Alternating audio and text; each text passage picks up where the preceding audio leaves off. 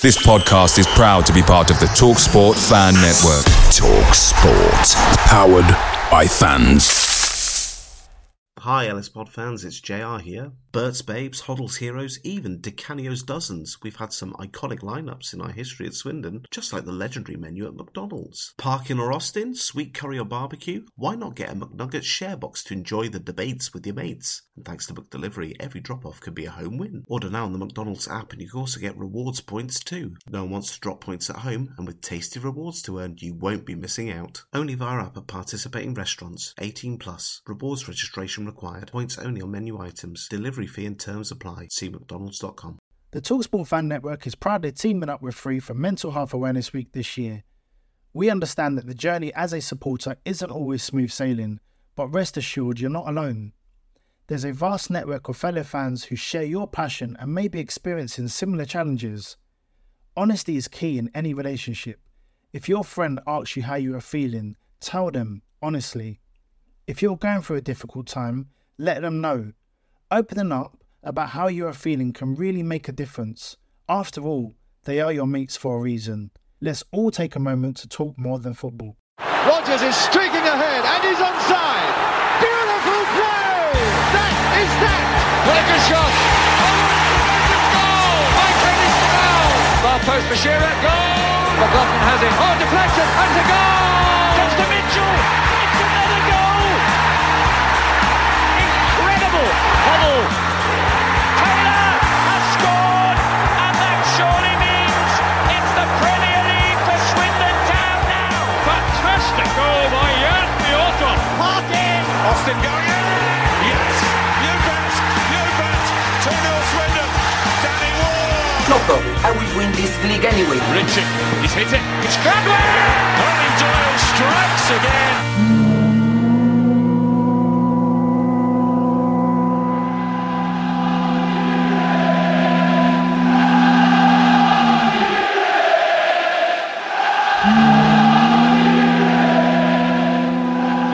Jimmy. Good afternoon.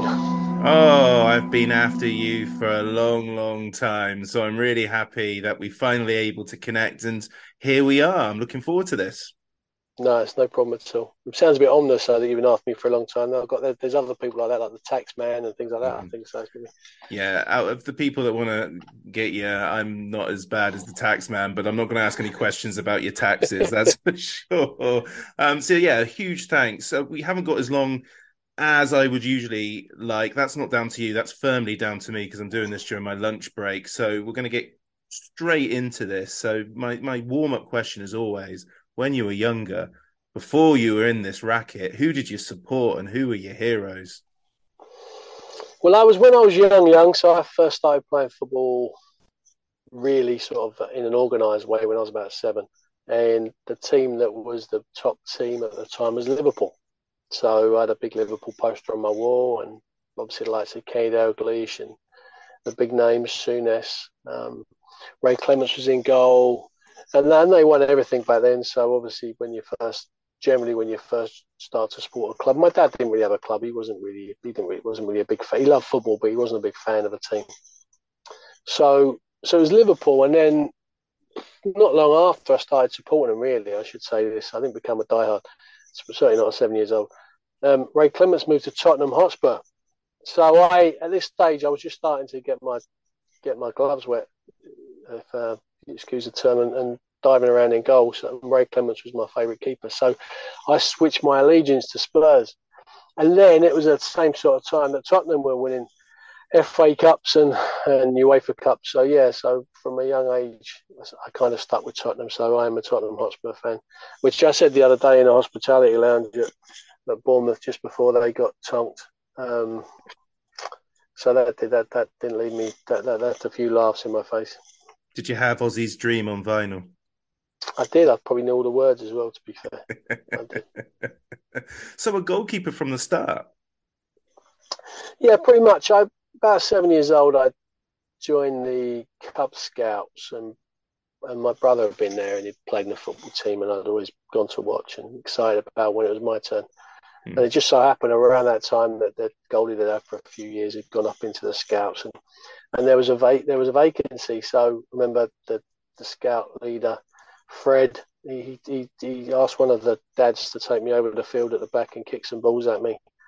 So I remember there was a couple of logs put up as goals, and he was welling the ball at me, and I was diving, making saves, and he come back and said, "Yeah, yeah, he's all right."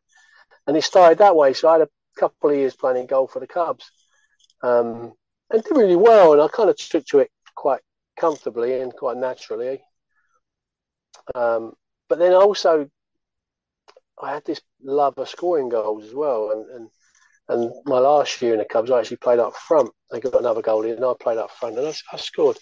I just used to score buckets of goals for the Cub Scouts. I think I scored seven in one game once, you know, and I just, I was always torn, and, and I know the conversation will go this way, but I was always torn from a very early age between playing in goal or playing playing up front. You know, I, I, I loved them both equally, if I'm honest. But goalkeeping for me was uh, then when I went and played in Sunday, and I started I played in goal, and then my dad took the team over, and I played in goal for him for a few years. But I'd always go, but then I'd also go and play on a Saturday and go and play up front, and then I play for the school and I play central defender, and I just I just love playing in different positions.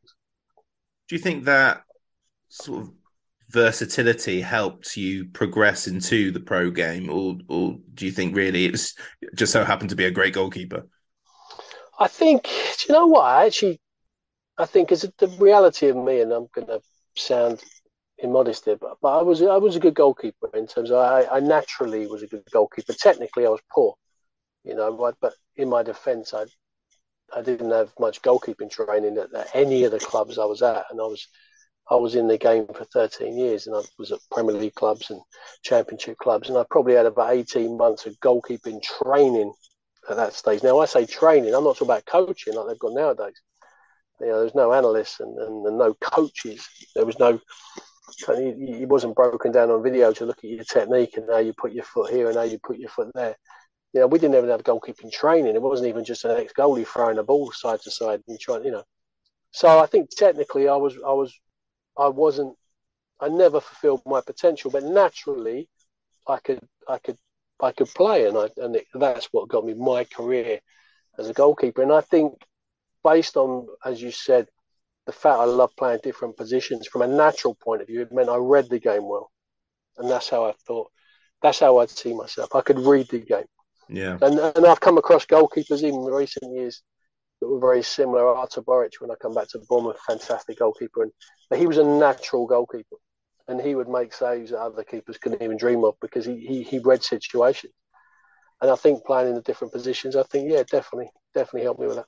Yeah, the the visibility of the goalkeeper coach only really started to emerge outside of football business in like the mid 2000s didn't it and i suppose it's because it simply wasn't there they used to have like people come in for a little bit of time, didn't they, and, and do a bit of stuff, but they didn't have a dedicated goalkeeper coach up until real, re- really recently. Yes, exactly right, and that, but but that's in England.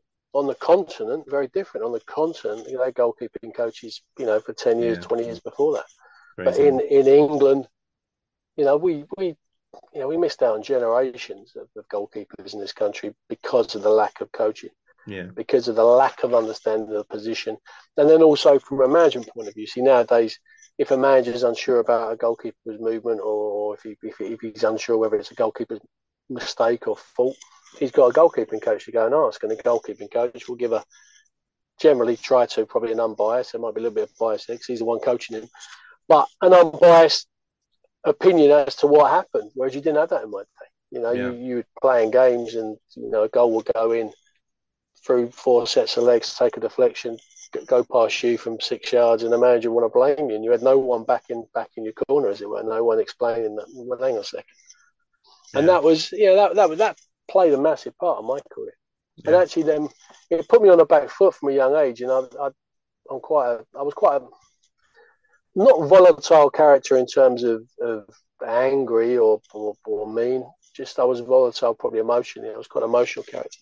Yeah. Which again helps as well. I mean, it's, it's, you know, having emotions helps you. It definitely helped me with my with my flair side of goalkeeping, but it didn't help me when people, managers, for instance, would come for you and and, and you think, well, that's really unfair, you know. But you're a lone voice because all the other players love it because if they if you're getting blamed, they're not, and that's yeah. all they're worried about half the time. You know, and managers were looking for someone to blame because because there always had to be someone to blame. Certainly in football back when I was young, there was a much tougher game, and there are elements of that that are missed in the modern game. Don't get me wrong. You know, there are elements of the team spirit and the changing room that would probably, you know, would, would would do well in the modern game. Yeah. But but there's also an element of it where there was a lot of unfairness and, and, and a lot of players probably probably lost their careers because of bias and, and you know bad management. Yeah. So it's interesting. It's interesting nowadays when I, I, look at all the people that work at AFC Bournemouth for me and the goalie coach. You know, the goalies will go out. There'll be five goalies and three goalie coaches. you know, you'll have an analyst for the goalies. You'll have a drone going overhead. You'll have, you know, the the the the, the detail that goes into preparation of footballers in the modern game. And don't get me wrong, there are reasons for that. The money, of course. If you don't mind, talk to me about your journey to Crystal Palace from being noticed to having the potential to be a pro footballer to I believe you're at Chelsea before you were at Palace and then and then making it to senior football. Well again, back when I was younger it was a different journey. You know, you would you would play in your Sunday teams, you would generally get noticed, maybe play for the county.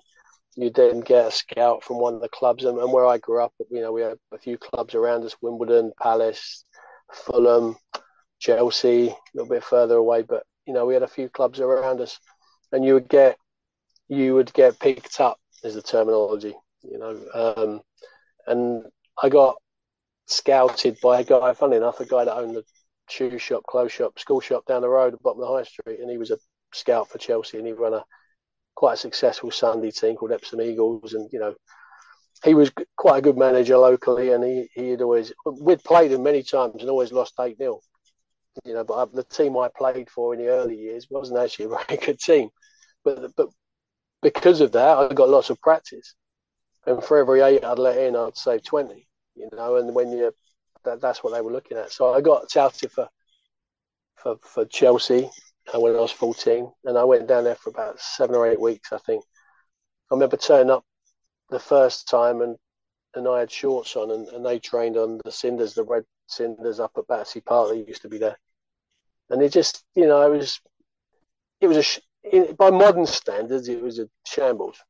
you know, you're trying to judge young footballers, young goalkeepers, and whether they're willing to throw themselves around on cinders and, and concrete. You know, there were times that we trained in the shed behind Chelsea. Now, listen, those in those days they didn't have training facilities, the money was wasn't there. But but again, after about seven or eight weeks, they turned around and said, "Oh no, we don't think you're good enough," you know, and, and off you go. I remember being very disappointed. But but then there was another manager, a guy called Vic Pennington, who, who ran the most successful team in the area, and and he straight away contacted my dad and said, "Okay, well, I, I, can we take him down to Palace?" And I think Palace, I had one training session on grass at Palace down there, Mitcham training ground, and, and they offered me schoolboy terms. Nice, nice, and and you, and you make it to senior, and you, are in and around that that lovely football phrase, um, the senior team from quite a young age, aren't you? Um, but you're one of the final generations where the culture of the season long loan wasn't really a thing. And during your senior career, you, you you go to the Isthmian, but I think you're still only a teenager when you're playing for Dulwich Hamlet. And later in your Palace career, you have a couple of games, few games with Portsmouth, and um, loan moves where you're back up at Gillingham and Burnley. Do you wish the opportunities that goalkeepers, especially when they're young, have now, where we've Swindon have just had Sol Brynn play 46 games, first season as a senior pro. He's just played every game this season, every minute. But that wouldn't have happened in the late 80s, early 90s. Do you look back at that and go, God, I wish I just had a few, you know, a couple of seasons on loan in League One, League Two? Yeah, there's definitely an element of that. Although that being said, the, the modern game is very different. Now now our structure was was once you once you'd finished school, you'd sign to therefore players in the youth team under 18 football. So you'd be an apprentice football, you'd play under 18 football, you'd have a reserve team, and then you'd have the first team. Now, the under 18 football self explanatory. There's an under 18 league. There was two down the south called the Southeast Counties. The, the Southeast Counties Division 1 had the, more of the top teams in it. Southeast Counties 2 had the, the lower teams. Maybe not lower teams, because Palace at the time were, were, were you know, Championship Premier League team. Um, but then you had your reserve side, and by the time you'd come out of the youth team, you were hitting 18. You should have been able to play men's football, and that and the reserve side was a mixture of your your, your first year pros that were coming out of the youth team and senior pros that weren't getting in the first team, and, and ones that would come back from injury.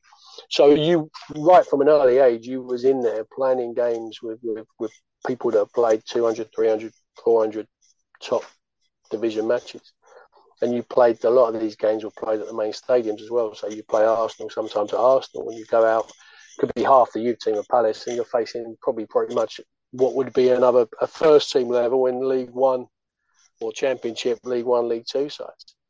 So it was a real, it was a real learning curve, and you, you it wasn't you didn't have time. You had to mature.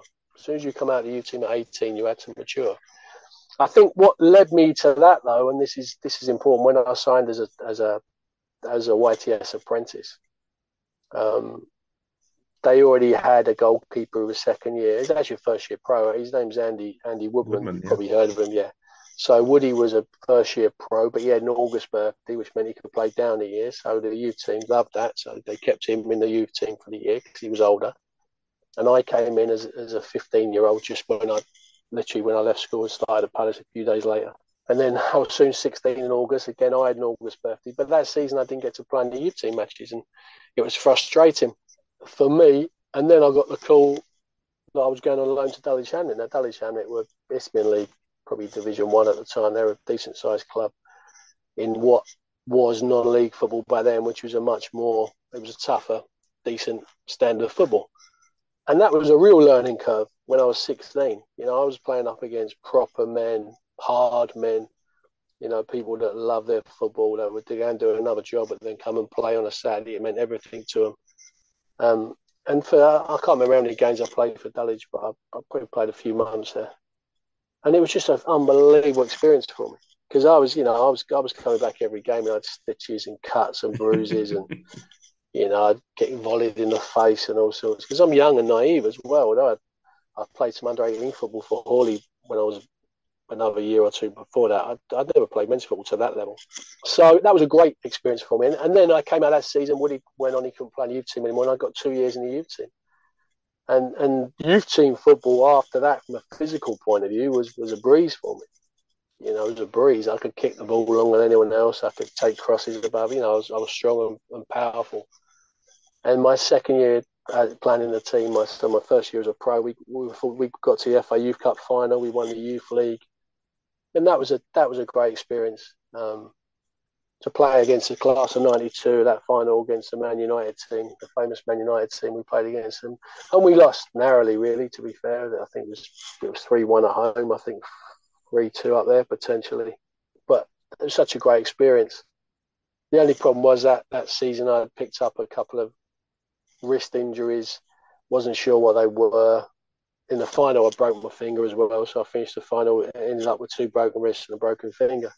Um, I went the summer off, came back hoping my wrist would feel better, and they they didn't. And then I it turns out I fractured my scaphoid during the season before twice with my both hands. And fortunately, I just um, signed a three year contract, so it, it gave me time to to be injured and by the way, I played on pitch every day when I was injured, obviously, because um, that was what you know. It's very different now. Obviously, rehabilitation is very different now to what it was then. Back then, it was oh, you know, we'll see in a couple of weeks. you know, but in the end, that gets a bit boring after after a while. So when my hands got out, once I'd done my operations and my hands were out of plaster and stuff, I'd just run around every day. And I'd be training with the first team many days, training up up front with Chris Armstrong and and players at Palace, you know, I'd be joining the five sides and joining the small side sided games just to keep fitness up, but also because I loved it. I couldn't get enough, really. Yeah. Yeah. Yeah. You've mentioned Andy Woodman, but in terms of senior football, throughout its time, you've got Perry Suckling, you've got Rhys Wilmot near to the end of your career. And of course, during all of that, you've got Nigel Martyn. If, if you're not in the top flight, he's generally considered one of the best goalkeepers outside of the top flight. So alongside our own Fraser Digby. So you, you you're not realistically going to get a look in there. So eventually you do move on to the club that, even though I'm a Swindon fan, I associate you with Bournemouth as a player. And I know a lot of people will say, well, the Carlisle goal, but it's Bournemouth where you play most of your football. And it's funny because I remember the 2 2. The only time I think you only played against Swindon in the seniors was a 2 2, where Swindon got the dodgiest penalty to equalise. It was like a, it was a deemed to be a handball, but it was, it couldn't have been further away from the poor guy's hand. It was hilarious. And Kevin Horlock does like the longest run up and wallops it past you. And the other the other memory I have of you when you were at Bournemouth, and I was absolutely certain of the game until I was doing my research for this because you play the opposition twice in, in close succession. It's not long before you join Swindon, and it was against Bristol City. You played either a cup game or it was a 1 0 win at Dean Court, where Bristol City should have won by an absolute distance, but you had the game of your life. And the reason I watched that, the highlights anyway, is because obviously the local the local TV up this way included Bristol City, Swindon, Bristol Rovers. Yeah, of course, yeah. So so I saw that and I was like, cool, he's good. Wouldn't mind him at Swindon. Um, was it the cup game or was it the league game? It was actually the cup game. It was the second round, of the FA Cup. Uh, three one. The, yeah, three one for the first time in uh, probably ever. Bournemouth were selected for a, a, live Sky Sports Sunday afternoon game, and the reason being is because Bristol City at that point were top of the, of, I think was it League Two back then. League One. And they, um, yeah, which is League One now equivalent they were top of League One. They'd, they'd, they'd, won their last thirteen games or something on the bounce. They would, you know, they were they were flying, and so they they put it on as a cup on Sky Sports down at Dean, the old Dean Court. So people think the new Dean Court's small. They should they should look at the old Dean Court. and it was it was a December. It was whirling rain and wind, and yeah, I, I it was one of them days. And, and my character always dictated that if I'm live on telly, I'm going to you know, I'm going to try and make the most of it. And unfortunately, I had some saves to make, and at the end, I got man of the match, which was great. Um, that was probably that, that's you know one of my best memories of Bournemouth. And you're right, most of my football was played at Bournemouth. You know, it was week to week, day to day football.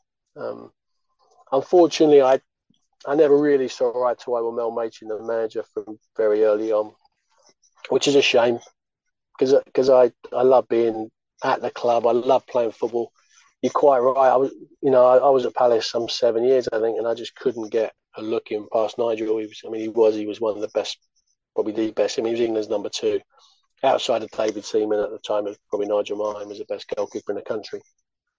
Um, so I was never going to get a look in there. So I, I knocked on. It was uh, Dave Bassett's story. Just took over the manager of Palace, and I said, I just need to, I need to play football. I said nothing against you. I just want to play football. Next day, I was signing for Bournemouth and I signed two and a half years. As I just said, it was quite early into that contract. I realised I probably wouldn't sign another one, but you know, I got to play over 100 games for Bournemouth and, and played some some great matches and got to got to the Windscreen final in '98 at, at, Wembley against Grimsby, which we lost. And according it's to never the an own goal. It's never an own goal. I know, I know that always perplexed me. That I'm still on the goal line and it hits me on the inside leg and goes in. Oh. But, um, but you know what? At the time, I was really annoyed. A couple of years later, when I'm sat in my taxi, reflecting on my career, do you know what? If I'm the only keeper scoring home goal at Wembley, I'll take it.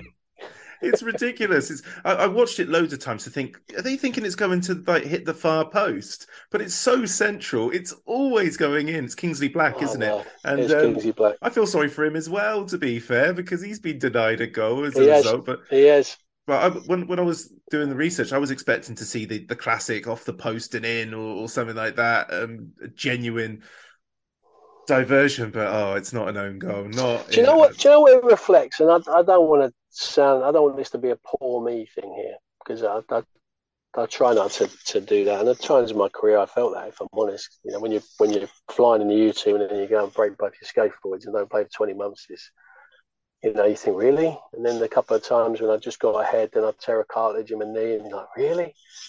You know, and, and the, the, the, but the Bournemouth thing, you think, you do, you do look back and you think, really? Really? Why would you give an own goal?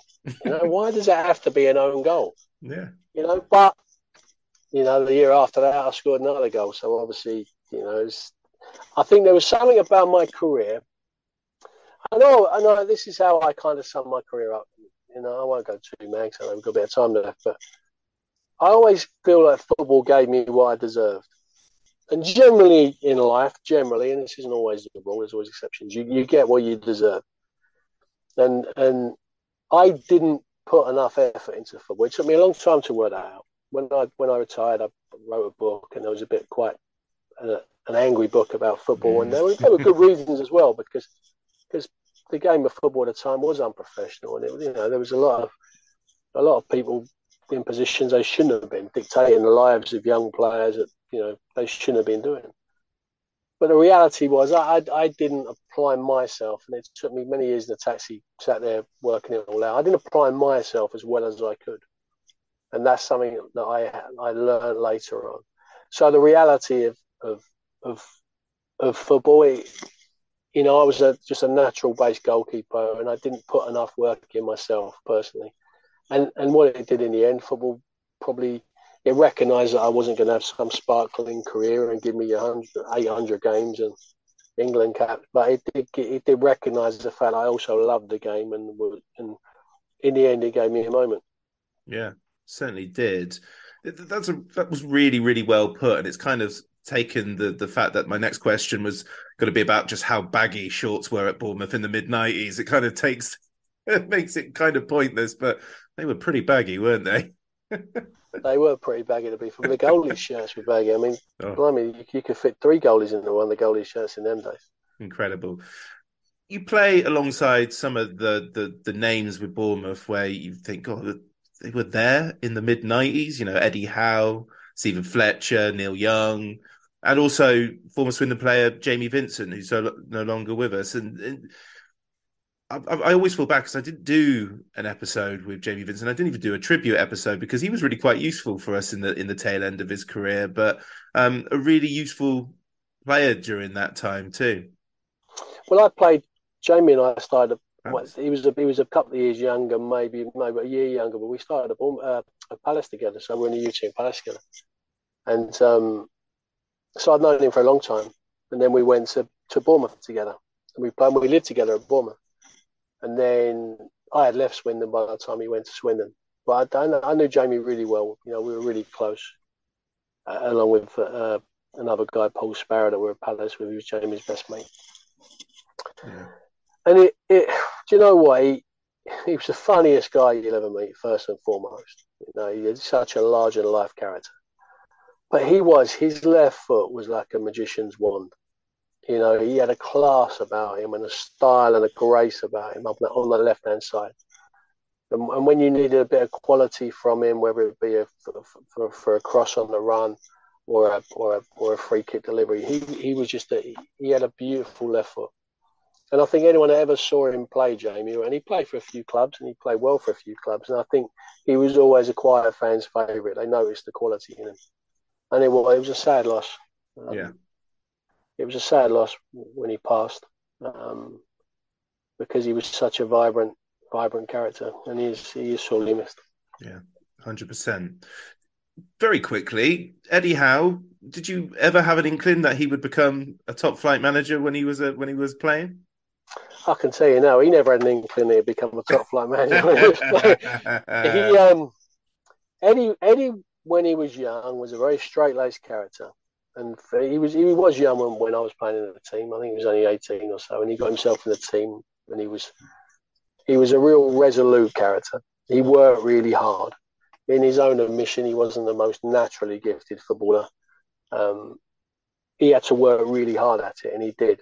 Very very articulate lad. You know, he was he was always a bit different, um, but quiet. You know, really quiet, and not the sort of person that you would think would have the skills to to to be a manager, let alone a, a top flight manager. Yeah. And I, I, I, when I left football and I walked away, I didn't see Eddie for many years, and and I followed his career and where when he went to Portsmouth and then back to Bournemouth, and then we realised that his his knee wasn't any good and he stopped playing. I didn't really see his emergence in terms of his desire to coach. And, and what Eddie is, and it's important people understand this, Eddie's a coach.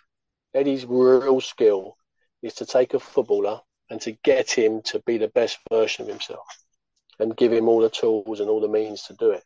And he's a hard taskmaster because if, if, if, he puts his time into you, you're going to get the best quality coach you could possibly imagine. If you start messing around, then you're out. You won't, he doesn't suffer fools.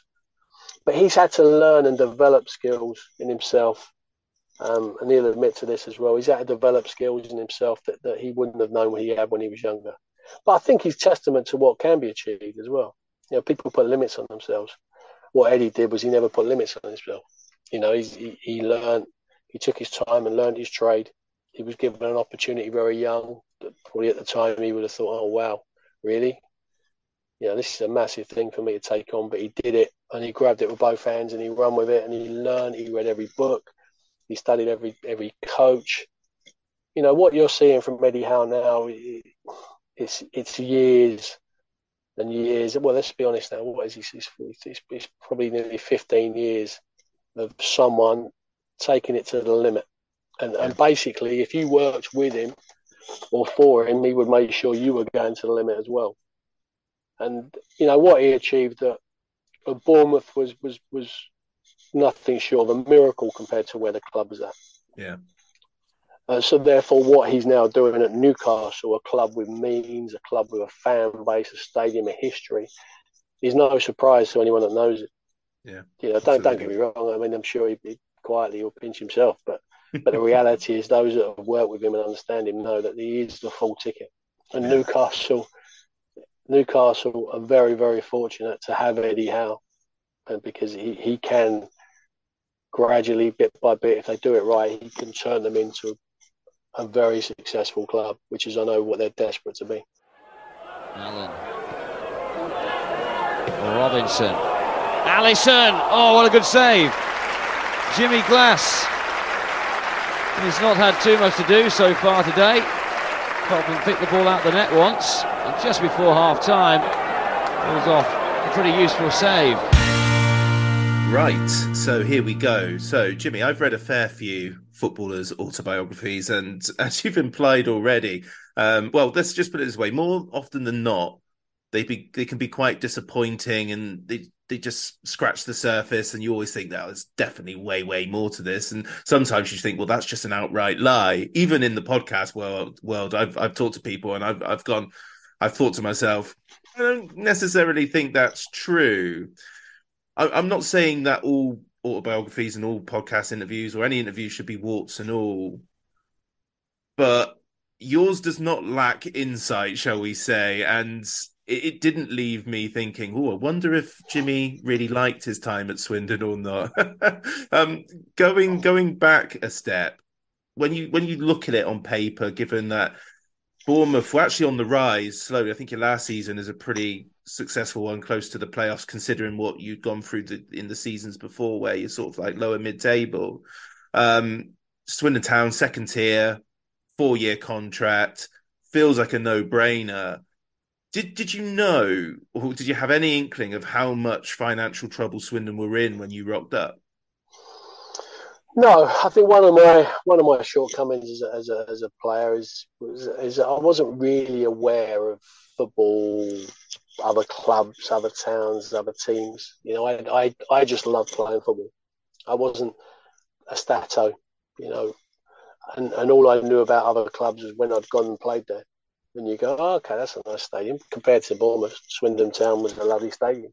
You know, compared to Bournemouth at the time, Swindon Town was a championship club that had been, you know, a Premier League club, had some had some sunny days, of which Bournemouth had never had any, you know. And and and when I was, it was that summer, it was a summer. It was a summer. Uh, my contract expired, and I I had a few off like sort of sniffs of clubs. I thought I'd have a few more because I'd, I'd done reasonably well at Bournemouth in my time there you know, and but it, there wasn't loads of clubs sort of approaching my agent at the time, Gary O'Neill. It's funny because I'm just I'm just listening to Simon Jordan's ebook at the moment. He's he's talking about Mark Goldberg at this point, and Mark Goldberg, along with his other magical things he tried to do, had an agency, and Gary O'Neill was his, one of his guys, and I'd played with Gary. He was now my agent, and I remember going on holiday to Cyprus and and uh, my girlfriend at the time, and, and waiting for the phone to ring. It just wasn't ringing, and I'm thinking, oh really? And then Swindon came in, Steve McMahon, who obviously I, I knew of, you know, and Gary messaged me saying, "Oh, Swindon want to, you know, Swindon want to talk to you." I literally got on a plane and flew back from Cyprus. I'm like, "No, I'll, I'll come home now, because I wanted to get it done." I'm then being told to wait by the agents, you know, and then they're faffing around. So what happened was I, I actually got in my car with my girlfriend at the time and drove to Swindon just to look around the place and look at the club and that. End up walking in there and Steve's there. He's like, well, "What are we waiting for?" You know, I'm going to put in a hotel that night. Next day, I've signed a four year deal with Swindon. All I knew of Swindon was Steve McMahon. And I thought, yeah, he's a straight laced, hard midfielder sort of guy I want to work with. I just, like I said, I had issues with Mel Machin. And I was excited about working with Steve because uh, obviously, you know, he, was a massive name in football with his um, fantastic career at Liverpool. So I was excited. I was excited about signing for Swindon Town, and I and I was excited about going in pre-season. I played most of the pre-season games. You know, I hadn't really conceded many goals. I hadn't done anything spectacular, but I was carrying on from my playing at Bournemouth and thought, okay, well, I'm going to start the season. And Steve never guaranteed me I was going to start the season, but he, he didn't also say, oh, by the way, I'm going to, you know, I'm not.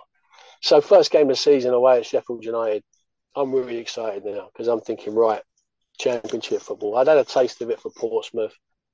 I should be playing higher than probably what I was after I come down from Palace. I, I, I had an opportunity to sign for Portsmouth, and they were dragging and dragging and dragging. So I, I so I re-signed for Palace, and then Portsmouth phoned me the next day. So I could have been playing Championship for many years before, you know. So I'm like, right, it's my time now. Here we go. And I remember the first game of the season, and like football, the Premier League booming and the Champions. There's big clubs like Sheffield United now in the Championship. You're like, let's go. And Steve told the team, like in the dressing room before the game, who was playing. And I remember sitting there and he said, right, in goal, Frank Talia. And I just remember just the, the wind just got knocked out of me. You know, I've been, I had that 20, 20 months injury. I'd gone to Bournemouth. I hadn't gone with a manager, but I'd done well. I'm just thinking, and it just, it knocked the stuffing out of me. And then they played. They lost two one, I think it was, to Sheffield United. I then get the nod on the. I get the nod on the. Um, so I'm just watching four players driving a Mustang with the roof down.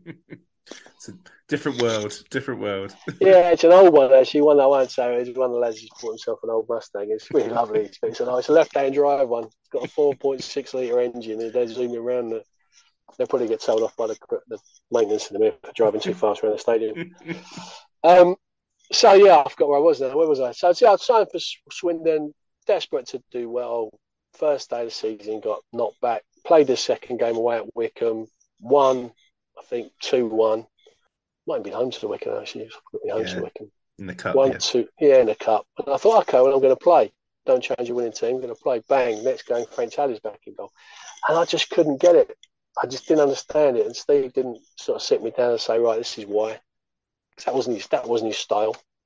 So, right in the first few months, I was uh, straight away. It, it kind of left a dent, Swindon in me. It, it left like a, a, scar, and and I played, was playing reserve games, and you know, doing my best and that, but I just wasn't enjoying it at all. Well, your one league game was against Oxford. You know, uh, yeah, it was a funny story basically what happened was I wasn't playing in goal, and then I was playing reserve games, and we played QPR at the county ground, and then we got beat four 0 Now, playing for QPR was Vinnie Jones at the time, and Steve obviously hated Vinnie Jones. You know, he just couldn't stand him. He's the polar opposites of footballers. Steve was a classy, brilliant, you know, footballer. Vinnie Jones was was the complete opposite. I think Vinnie might have wiped him out in the first minute of the cup final as well when Wimbledon done him. Mm. So I think he never he never forgave him for that. So we're playing them and, and we lose 4 0, and the reserve team's an embarrassment. Vinny scores from about 25 yards as well to make it worse. So we come in out of the game, and Steve's like, he's fuming. And, uh, and basically, he, he went round the room and he come for me and I, and I just I lost my shit and I took my boots off, my gloves off, and threw them in the middle. He's like, "What are you doing?" I said, "I'm, I'm done." He, what do you mean you're done? I said, "I'm done. I'm done." I said, I'm done. I don't even like you. I'm done. and like, the whole room just went quiet because, like, obviously, when Steve went, he went. You know, he had that, they had that fiery temper. And it's funny, and, he's, and at that point, and that was one of the only points that, that, that we had a goalie coach. Um, and it was a lad, I can't remember his name now, maybe Paul Paul Williams, I say. He'd been around Italy and he'd come to Swindon and he'd been paid by the day and he was there for a couple of weeks. And he'd been to, he'd been around Europe and he'd gathered all this information about goalkeeping coaching and he had it like in a file, you know. And I think he was in Swindon one night and he had his car broken into and his bag nicked and lost his life's work for goalkeeping coaching, you know. So, um, so, and he said, well, "What about what about him? Do you like him?" I went, "Yeah, I like him." He went, "Well, you tell him." and it was just anyway. I went home that night, and um, and I thought, oh, what have I done now? I've, I, did not get with Mel Machin. I've come to Swindon. I've now fed out with Steve. It's not what I wanted to do. It's not wasn't what, who I was as a player. I wasn't trouble. I wasn't, you know. I just, if I felt something was unfair, I'd just say, well, that's unfair. I'm not having it. So next morning, I went in, knocked on his door, and I just said, look, I said, I'm sorry. I said I was out of order. So I should have said that. It's not how I feel. It's not true. He went, no, you're right, son. He said, he said, I know you're not a bad egg. He said, he said, there are some bad eggs here. He said, I know, but you're not one of them. He said, have a week off. I do. I just said, like, I'm not really enjoying it. I'm not enjoying being here. I'm not enjoying the town. I'm just not enjoying the moment being here. And he said, like, have a week off. So I, I basically had a week off, and I went away. and I played golf with my mates. I just trying to get my brain right. And then I got a call, which was a Tuesday. I'm sure it was a Tuesday. I'm sure it might actually. I'll be might be playing golf on the Monday. I'll get a call. They've got they've got Oxford at home on the Tuesday night, and uh, Frank Talia's injured himself in, in training or whatever. He said, "Why are you playing?" So I literally put my gloves on all week.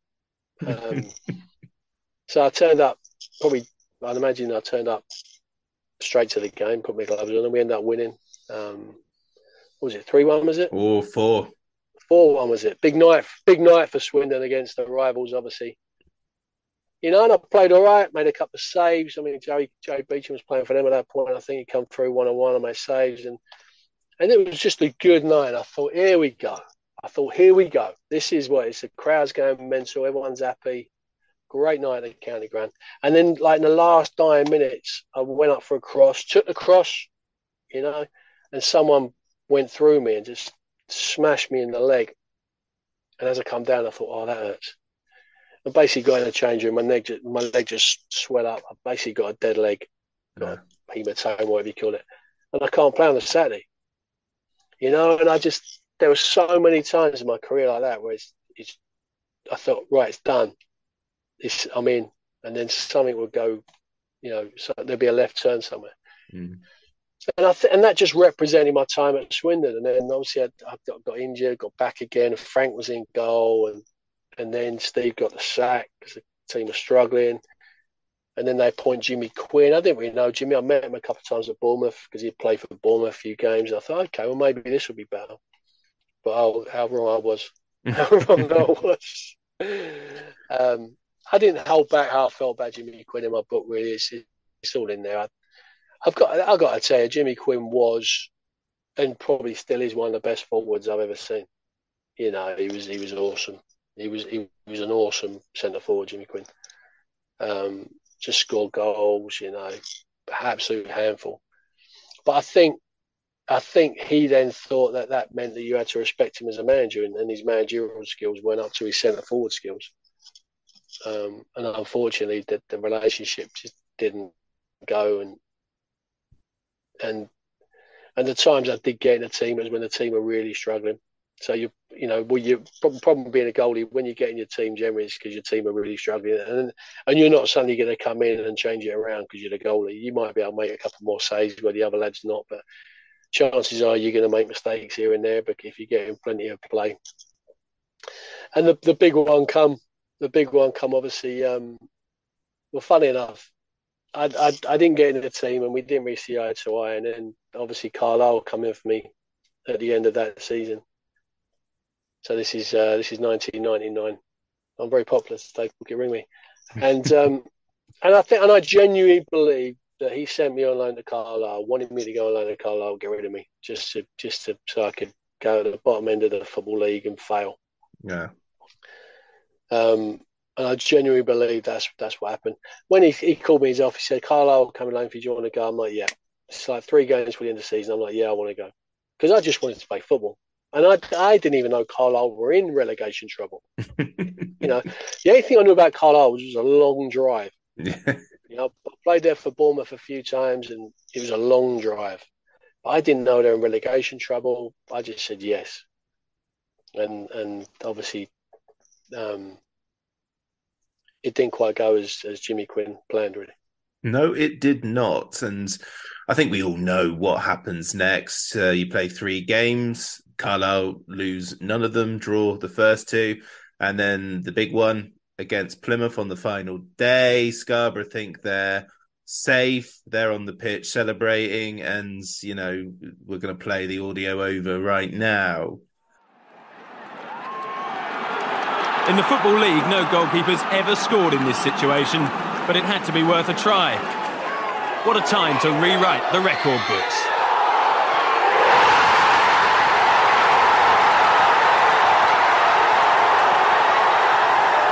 Jimmy wasn't even a Carlisle player. He was on loan from Swindon. He never played for Carlisle again.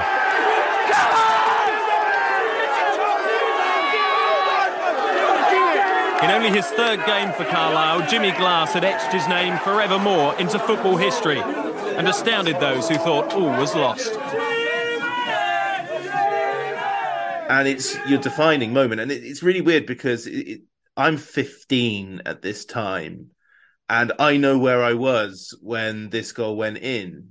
You know, and it's not a really hard one to. I was watching Jeff Stelling on Soccer Saturday, you know, and and watch it and listening through. And and it was weird because despite everything, you've got this weird Swindon pride where you're sort of sat there going, "That's a Swindon player that's done it." You got you somehow taking credit for it, even though the reason you're there is because everything has gone wrong for you at Swindon. But it's one of the last moments in football pre the internet age where it's this huge, huge event and it defies your career. It defines your career in so many ways, and especially afterwards.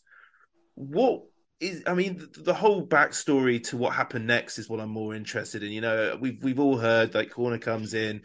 It, there's a little bit of a melee. You you stick it in, you celebrate, and it, it all goes crazy. And Carlisle stay up, but what interests me most is what happened after because I mean we all shrug our shoulders and go, well, of course he's going to go to Carlisle now and play 350 games and and have a statue and and that be that. But uh, as we all know, you don't play again, and Swindon play their part in that. They um. So what happened immediately after, which is quite a funny little story. Brian Burrows was was was retiring um, at the end of that season I'm a bit of a sweat up here. I'm saying, in my car. Brian Burrows was retiring in that season. So the, after the night after the, the goal, I went into town. If I'm honest, it should have been night of my life, but it wasn't. I ended up just sliding off out the back door of a, a nightclub, going back to the hotel. Got in my car. I'm driving back down to Swindon. I was supposed to be meeting my girlfriend in Nottingham the night before, and I told her I wasn't coming, so she had the ump. So I'm driving back down to Swindon to come and see Brian Burrows for his for his like final drinks because Bournemouth are uh, Swindon are playing Barnsley on the last day of the season, which was the Sunday. Um, and I'm driving through all the different counties and I'm ca- catching glimpses on the radio of is that about me? Is that no, I'm not sure anyway. And I hadn't seen any newspapers. I haven't really seen anything. You know, my friends have phoned me and parents and family and you know, but I hadn't really seen the much of the media coverage it got. You know, um, so I arrive back in Swindon and they're playing Barnsley and I get there probably just for half time and I go through the offices and upstairs into the, the, the stand and the lads that, that aren't playing, the raggy dolls we used to call ourselves, were sat there watching the game. And they just they turn around, they see me, and they just they all stand up and start clapping. And then like all the Swindon fans sort of realised that I've just arrived in the stadium, and then the photographers at the start of the uh, down by the pitch all turn around and start photographing the stand instead of the game. And that's kind of the first moment I got where I thought, actually, wow, this you know, this, isn't just a this isn't just in Cumbria. You know, this is this is travelled This is a football story.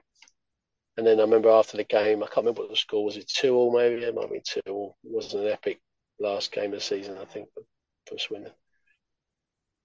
The lads are in the changing room having their debrief, and I'm there's a little corridor that went into the home change room, and we all stood there. And the lads, the lads that weren't playing, go on, just walk in, just walk in, just walk in. So I just walked into the middle of the change room and just stood there, and Al just looked at me. And then everybody to just everyone just burst out laughing because I'd, I'd played I'd played on pitch with Swindon. I played on pitch in training. Um, you know, they knew I love running around on pitch scoring goals, so they just laughed. And I think said to me, "Only you." He said, "Only, only that can only happen to you." And that was probably the nicest moment. That was probably the nicest moment I had at Swindon. Um, and then, yeah, there was talk. Carlisle wanted to sign me. Michael Knighton wanted to sign me, but he asked me what I wanted, and I said, "Well, pay me what I want at Swindon, which was something like seven hundred pound a week, and give me ten grand." Bear in mind, I've just saved him millions, probably, and um, and and all I got back. Someone, a journalist said to him once, "Are you going to sign Jimmy Glass?" Not long after, he said, "Well, he's got to lower his wage demands." Yeah, I, I don't think I wouldn't have even been the top owner of the club, basically. And so it just didn't happen, and and and I was left at Swindon. I still had probably three years left of a contract at Swindon. Um, not really getting on with Jimmy Quinn. Didn't really know where it left me. Um, but there was no one else to want to sign me, which at the time people maybe think was was strange. But the, the reality was, you know, if if it had been nowadays, I probably would have had offers coming out my ears. But because you know, footballing goalkeepers back then weren't really revered; they were frowned upon, if anything. Whereas nowadays, if you can play with your feet and you can, you've got a bit of composure about you, and you you've got a bit of balls, you know, you're worth you're worth millions. So yeah, it was it was funny that the aftermath was was an anticlimax, you know, for something that was such a sensational football story, and it was a football story. It wasn't about me or or even to a degree about Carlisle. We're the ones that always get the the plaudits for it, but it was a football story. It just showed how beautiful football is and how, what a beautiful game it can be, and suddenly how oh, you can go from despair.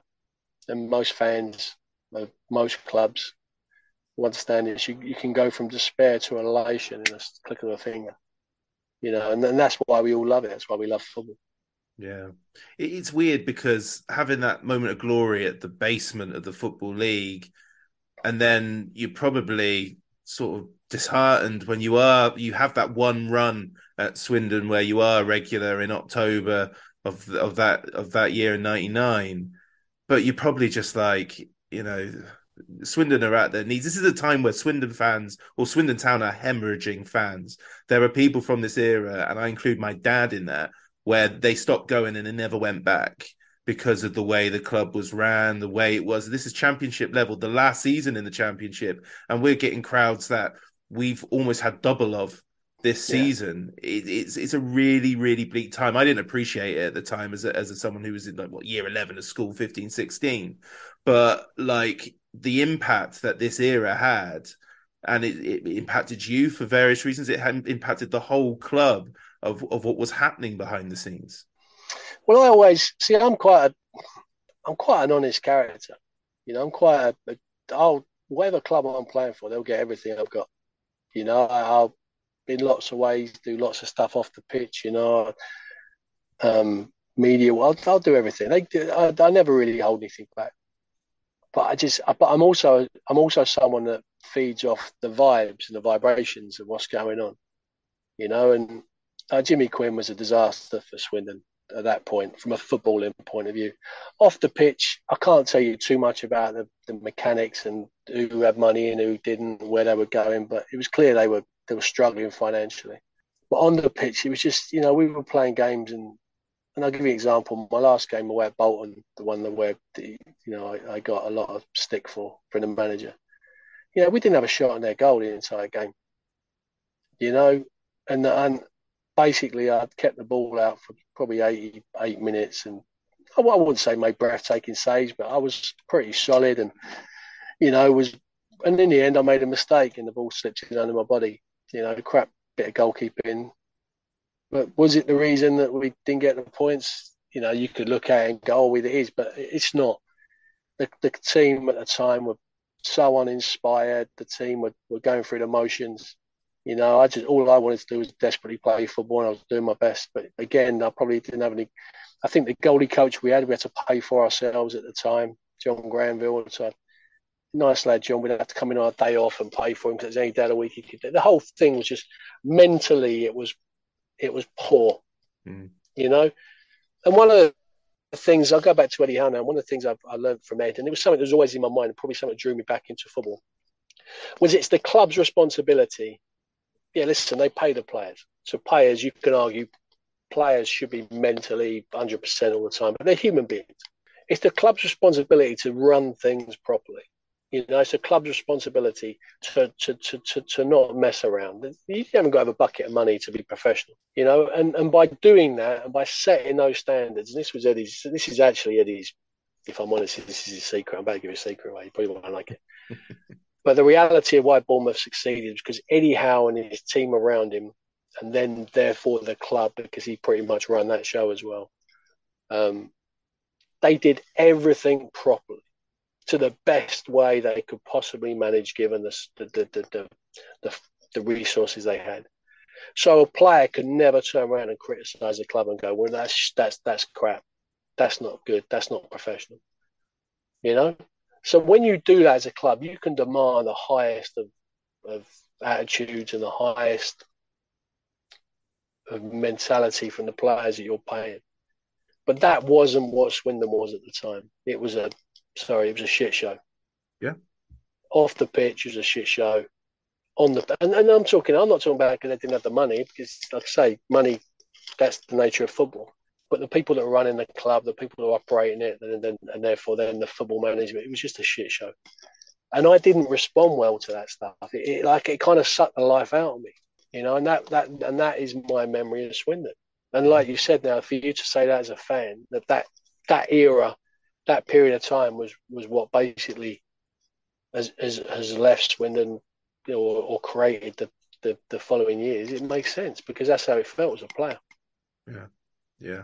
And, and, and what happens follow and what happens afterwards, you know, is well documented within your your book and also countless articles because we we've got to close here. But what happens is you go from club to club, you end up in non-league, retiring at an age for a goalkeeper, which is no age at all, so like 31, when you know goalkeepers can go till in their 40s.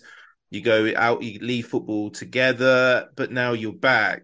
Does your view of your career evolve over time, or as you say, you know, I think you, you mentioned it earlier, like it all sort of comes back around, essentially, doesn't it? And you get what you you, you take from the game but does it evolve around time, or do you? Is it hard for you to work in football and and not sort of look back at your career and go, if they would have only just released me, or you know, if this move would have just worked out, it would have been a completely different thing. Of course, of course it is. And you know why? I had 13 years sat in a taxi to reflect. And that, and actually, crazy enough, 13 years sat in a taxi, if, if that, that, doesn't sort anyone out and give you a perspective on life, then then then you're a fool. Um, but the truth of the matter is, and and I think ultimately what you learn eventually, and this is something I try to occasionally pass on to the players, if if, if the moment's right. I'm not a psychologist. I don't get involved too much, but I am experienced. I've been there. You know, I've made all the mistakes you probably don't want to make, and, uh, and I've had some great moments as well. But one of the things that I've learned from it, and this is a, a lesson. This isn't just football. This is life is you have the responsibility individually to be the best version of yourself, regardless of what's going on around you. That that's that's all our responsibilities. Yeah, the truth of the matter is, you know, if I hadn't torn my contracts up, John Gorman comes in, maybe it changes a little bit for me. You know, I made decisions and and decisions that seemed right at the time. But the, but if I look back now, if I had someone like me now talking to me now, I go, well, Jimmy Quinn's going to get the sack in the next four weeks. You just sit tight. If it means you've got to play in the U team or whatever, then play in the U team you know, train with a youth team, fine. And it's those sorts of things. I, I let myself down by my own naivety at times, not through my passion and love for the game, but my my own naivety. And so if I sit back now wishing that I'd done things differently then and things had gone differently for me then, I haven't learned anything. you know, the reality is you can only live in the moment. You know, mm. and, and, right now in this moment, and for the last six, seven years, I've been a player liaison at AFC Bournemouth. I've been fortunate enough to be on a journey with this club, which has been nothing short of spectacular. Working with probably the best young manager in the game, who now is showing everyone that he's the best young manager in the game. You know, mm. so life happens for a reason. I've got two beautiful children. You know, I've got a wonderful, I've got a wonderful wife. Um, recently got married actually last week, remarried. you know, um, my life's good, and and I've got plans for the future, and and what you have to do is learn from the things that have gone in your life and and, and plan for the future because what you do today will reflect on tomorrow, and they're the things I didn't know as a young goalkeeper. Lovely, Jimmy Glass. What a what a great way to end it. Thank you very much. No worries, Rich. Great chat, mate.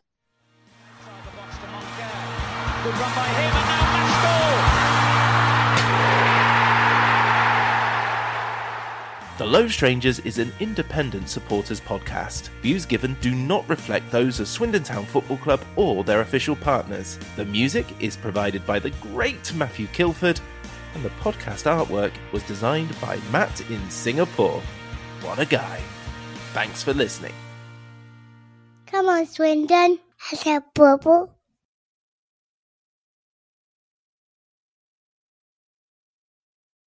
The Talksport Fan Network is proudly teaming up with Free for Mental Health Awareness Week this year. We understand that the journey as a supporter isn't always smooth sailing, but rest assured you're not alone. There's a vast network of fellow fans who share your passion and may be experiencing similar challenges. Honesty is key in any relationship. If your friend asks you how you are feeling, tell them honestly. If you're going through a difficult time, let them know. Opening up about how you are feeling can really make a difference. After all, they are your mates for a reason. Let's all take a moment to talk more than football. Hi, LS Pod fans, it's JR here. If Swindon players were McDonald's items, who would they be? We've had lots of Big Macs like the legendary Alan McLoughlin, Harry McKirdy, or even Steve McMahon. Perhaps you'd prefer to channel the power of McPlant like Darren Ward, or maybe five chicken selects, one to enjoy for each time Ben Gladwin joined. Yep, there's one spare, but there's still time. And you don't need super scouts or data solutions to get your hands on any of these. McDelivery through the McDonald's app brings them all to you. At participating restaurants, 18 plus, serving times, delivery fee and terms apply. See mcdonalds.com.